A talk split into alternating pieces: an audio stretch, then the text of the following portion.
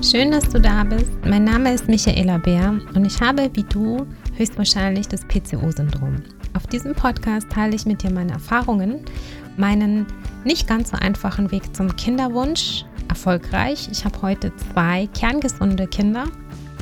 Ich bin keine Ärztin, bitte bedenke das, halt immer Rücksprache mit deiner Gynäkologin. Aber du findest hier wichtige Tipps, vor allem auch Aufklärung und Verständnis, damit du dein PCOS-Syndrom zum einen besser wahrnehmen kannst, ein besseres Gefühl dafür bekommst und am allerwichtigsten Hoffnung, denn du bist nicht alleine. Ich wünsche dir viel Spaß, nimm dir auch einen Zettel und einen Stift, denn hier gibt es jede Menge Tipps und Tricks für dich. Hallo meine Liebe, schön, dass du wieder eingeschaltet hast. In der heutigen Podcast-Folge möchte ich so ein bisschen über das Thema Stress sprechen, weil ich der Meinung bin, dass es immer noch extrem unterschätzt wird, was Stress für eine Auswirkung hat und wir ganz lange ignorieren, dass da was ist, dass wir gestresst sind, bis der Körper uns Signale schickt. Wenn du hörst, ja, Stress ist nicht gut, dann denkt man ganz häufig bei PCOS, ja, weiß ich, erzähl mir was Neues, wenn ich gestresst bin, klappt es nicht mit dem Kinderwunsch und mir wird gerade nicht, soll mich entspannen, ich soll nicht so stressen. Und ich glaube, dass ganz häufig dieser Unterschied zwischen sich Druck machen für irgendwas und gestresst sein in einen Topf geschmissen wird und nicht das Gleiche ist. Weil ich nicht finde, dass es machbar ist, überhaupt in der Praxis beim Kinderwunsch entspannt zu sein und sich nicht in Anführungsstrichen zu stressen. Denn ich glaube, dieser Druck, der kommt nach vielleicht den ersten 3, 4, 5, 6, weiß nicht wie vielen Behandlungen oder vielleicht auch nach der ersten Behandlung, den kann niemand einfach abstellen. Ich glaube nicht, dass es einen Weg gibt, egal ob du jetzt meditierst oder Yoga machst, Pilates oder dich in einer Selbsthilfegruppe zusammenschließt, kannst du das nicht ausschalten. Was du machen kannst, ist damit umzugehen, aber dieser Ratschlag, okay, entspann dich mal, dann bist du nicht so gestresst und dann klappt es auch mit dem Schwangerwerden, das ist Schwachsinn. Ich glaube, dass es von jemandem, der das rät, grundsätzlich gut gemeint ist, aber wahrscheinlich nicht bedeutet, stress dich nicht, sondern bedeutet, versuche den Druck rauszunehmen. Zumindest fasse ich es so auf. Und ja, Druck bringt nichts. Meiner Erfahrung nach ist bei Druck immer das Problem, je mehr ich es empfinde, desto mehr gebe ich das weiter. Und letztendlich entsteht so ein Kreislauf. Also ich bekomme zum Beispiel Druck von der Ärztin, nehmen sie ab. Bis zu dem Datum brauchen wir 5, 6, 7, 8, 10 Kilo. Fühlt sich erstmal schwierig an, fühlt sich erstmal wie Druck an.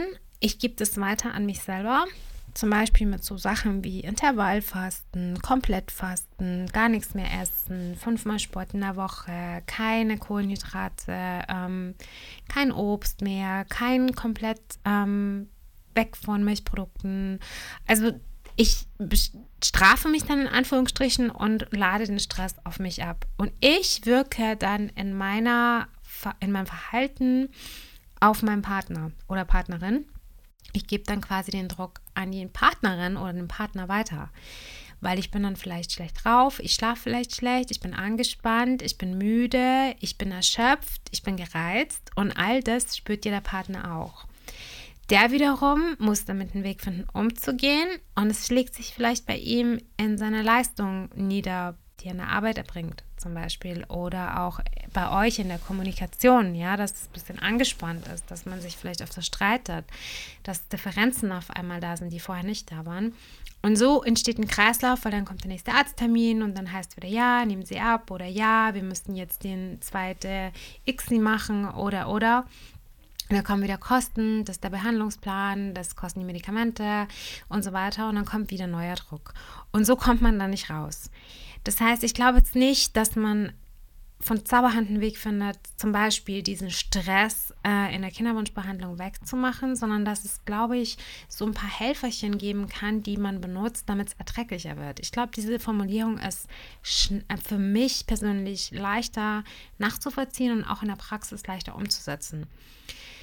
Was haben wir gemacht? Wir haben zum Beispiel während der Kinderwunschzeit ganz, ganz viel am Wochenende unternommen, wenn das irgendwie möglich war. Wir haben so Kurztrips gemacht, wenn das möglich war. Dann haben wir gesagt, okay, wir packen unsere Sachen, Wir fahren nach Österreich, das ist nicht weit von uns. Wir fahren in die Tschechei, das ist nicht weit von uns. Wir fahren in die Schweiz, das ist nicht weit von uns. Oder, keine Ahnung, wir fahren einfach hier irgendwo hin, machen einen schönen Ausflug und dann ist Handyfreizeit. Weil mein Hauptproblem war, ich habe ständig gegoogelt, ich habe ständig versucht, Meinungen von anderen irgendwie zu benutzen, um quasi auf mich zu schließen, wie könnte es bei mir sein, wie könnte es bei uns sein. Und das hat mich total gestresst. Und das hat mein Partner dann auch gestresst. Das war so ein Punkt. Und wir sind halt ganz häufig einfach mal rausgegangen. Und auch dieses, okay, ich nehme jetzt mal spontan einen Tag Urlaub. Auch wenn mein Mann das nicht hatte, dann habe ich mir den Tag freigenommen, habe mich mit einer Freundin getroffen. Also es war so Möglichkeiten, Inseln im Alltag, wo ich dann runtergekommen bin und dieser Stress in der Kinderwunschbehandlung erträglicher geworden ist. Der war nicht weg, das habe ich nicht geschafft. Ich habe auch zum Beispiel eine Therapeutin irgendwann dazu genommen, die mir geholfen hat, das einfach zu ertragen. Und ich glaube, dass es das Wording ist, das uns da so ein bisschen aufstoßt, wenn jemand sagt, ja, muss entspannt sein, dann klappt das auch, weil diese Entspannung kommt halt nicht. Also klar ist man da gestresst. Allein schon diese Dernerei zu den Terminen und dann, was sagst du auf der Arbeit, was sagt denn dein Partner auf der Arbeit, kann man das irgendwie zusammen timen, hat man da irgendwie eine Geschäftsreise, ist der Partner mal weg oder ist man vielleicht krank, erkältet, wie ist das finanziell? Also ich glaube, das kann man einfach nicht ausschalten. Und dann natürlich, abgesehen von diesem Stress, gibt es einen Stress im Alltag. Also mit Kolleginnen, mit einem Job, mit Vorgesetzten, mit Freundinnen, mit vielleicht den Eltern, mit egal wem, ja. Oder einfach, dass du einen Tag hast, wo dir nichts gelingt, ja. Wo vielleicht morgens, also ich hatte das vor ein paar Tagen, wollte die Wäsche anstellen, dann fällt mir erstmal der ganze Wäschekorb runter, die Wäsche ist überall, alles verteilt, dann habe ich alles aufgehoben, habe es in die Wäsche rein, dann stelle ich fest, oh ja, wir haben keine Wäschepots mehr, mein Mann war zuständig und ich habe sie nicht gefunden, ich habe ihn nicht erreicht, er war gerade nicht zu Hause.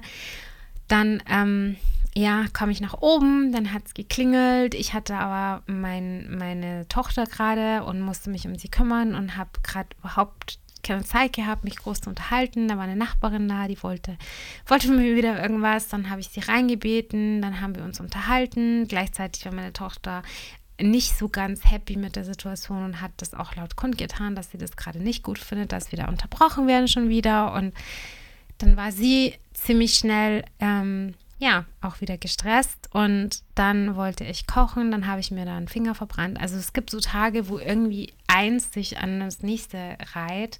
Kann auch größere Sachen mal sein. Auto kaputt, Stress mit dem Chef, keine Ahnung, eine große Rechnung, die fällig ist, Fahrrad, das sich verabschiedet, etc. Man sperrt sich aus, egal, ja. Und dann schießt das Cortisol-Level auch nach oben.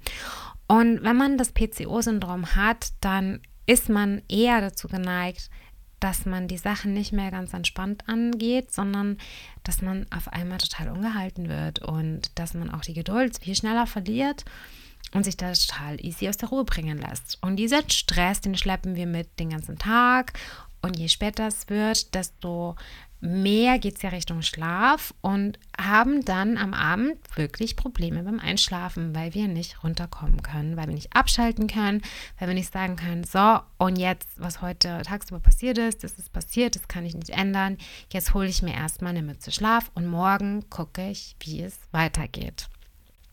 Vielleicht findest du dich da auch wieder, denn ich bin jemand, ich möchte da eine Lösung und ich möchte, wenn es geht, die Lösung sofort und ich habe dann auch keine Geduld und wenn ich ins Bett gehe und ich habe für irgendein Thema keine Lösung oder ich weiß nicht, wie es weitergeht, ich weiß nicht, wie ich das angehen soll, dann kann ich nicht einschlafen.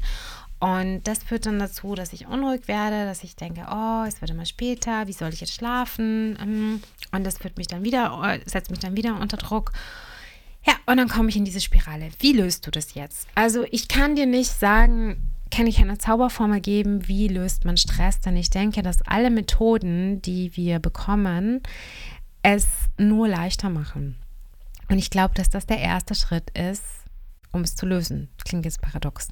Wenn ich jetzt sage, okay, ich kann Stress nicht lösen, aber ich kann es mir leichter machen, dann habe ich keinen Druck. Dann sage ich nicht, okay, ich muss jetzt in Yoga gehen, fängt schon wieder an mit ich muss jetzt Yoga anfangen und ich muss jetzt meditieren und spätestens nach der 3., 4., 5. Sitzung oder nach dem 3., 4., 5. Einheit muss es ja besser sein. Vielleicht kennst du das dann auch, dass du dann diese Erwartungshaltung hast, ja okay, jetzt muss es aber jetzt anfangen, oder? Jetzt muss ich was merken. Wenn du dir aber sagst, okay, es muss nicht besser sein, aber ich kann einen Weg finden, dass ich das einfach nicht so an mich rankommen lasse, dass ich damit besser umgehe, dass ich zum Beispiel Wege finde, und das war mir ganz, ganz wichtig, dass ich Wege finde zu erkennen, wann bin ich gestresst. Denn wir Frauen ganz besonders leiden oft darunter, dass wir nicht merken, wann ist genug. Wir merken das dann immer erst, wenn der Körper ganz deutliche Signale sendet, zum Beispiel mit einer Erkältung, zum Beispiel mit einem Infekt, zum Beispiel mit Kopfschmerzen, Rückenschmerzen, Grundschenerkrankungen. PCOS kann übrigens auch durch Stress ausgelöst werden. Ja, es ist so, es ist furchtbar. Aber erst dann, wenn der Körper solche Signale sendet, merken wir, oh, da stimmt ja was nicht. Ja? Also so, auch Schlafen nehmen wir nicht so wichtig. So, ja, habe ich mal schlecht geschlafen? Ja, habe ich mal eine Woche schlecht geschlafen? Ja, ich schlafe generell schlecht. Ja, das ist halt so nach dem Motto. Und ich habe versucht zu identifizieren, wann geht es mir tatsächlich schlecht und wann tue ich das ab und kehrt es unter den Teppich, obwohl mein Körper mich schon anschreit. Und da kannst du dir gerne einen Zettel und einen Stift nehmen, weil ich kann dir jetzt so ein paar Sachen sagen, die ich an mir bemerke. Also ganz wichtig, wenn ich merke, ich habe ausreichend getrunken und ich habe trotzdem Kopfschmerzen. Vor allem die Schmerzen an der Stirn einseitig sind Spannungskopfschmerzen bei mir. Und wenn ich die bemerke, weiß ich, ich bin wieder am Limit.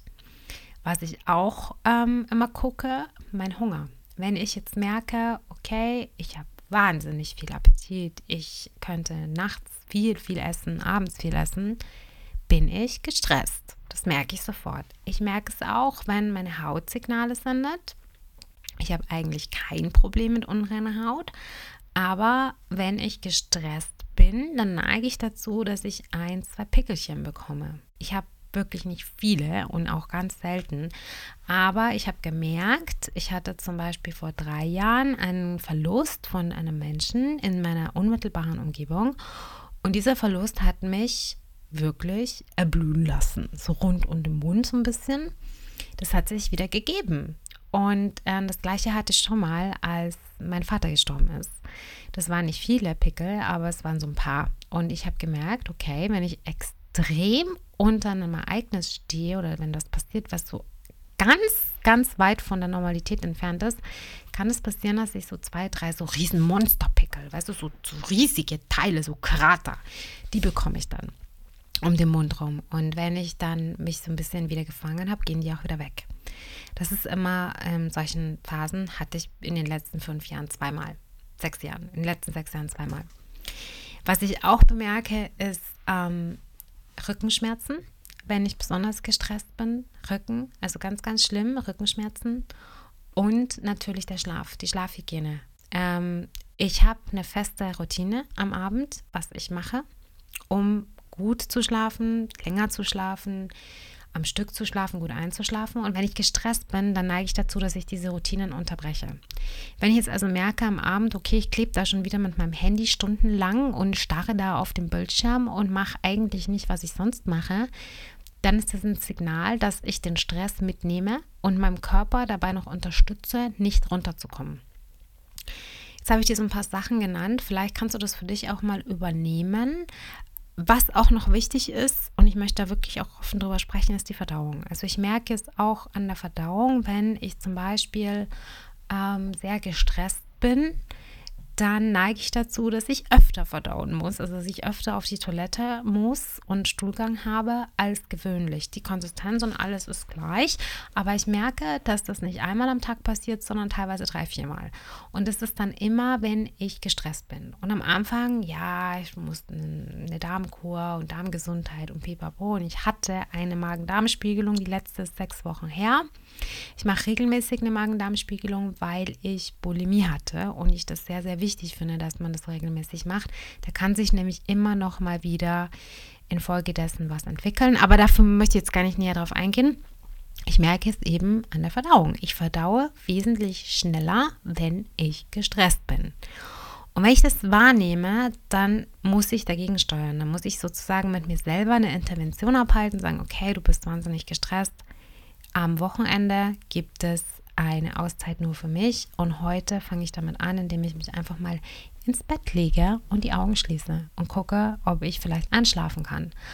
Und auch wenn ich vielleicht Sachen zu tun hatte, die Wäsche sich stapelt, ich kochen müsste etc., dann mache ich es nicht. Dann nehme ich mir jetzt einfach diese paar Minuten Zeit. Genau.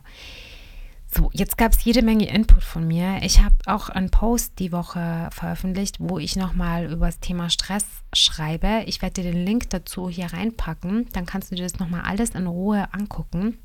Und natürlich freue ich mich immer, wenn wir uns austauschen zum Thema. Wenn du Gedanken hast zum Thema Stress, wenn du was beitragen willst dazu, dann kannst du das sehr, sehr gerne tun. Mich persönlich auch anschreiben auf Instagram.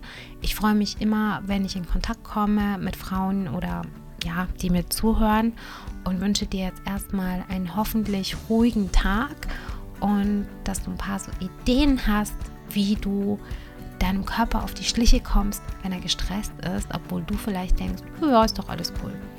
Und insofern mach's dir schön heute und wir hören uns hoffentlich bald wieder. Bis dann, deine Michaela.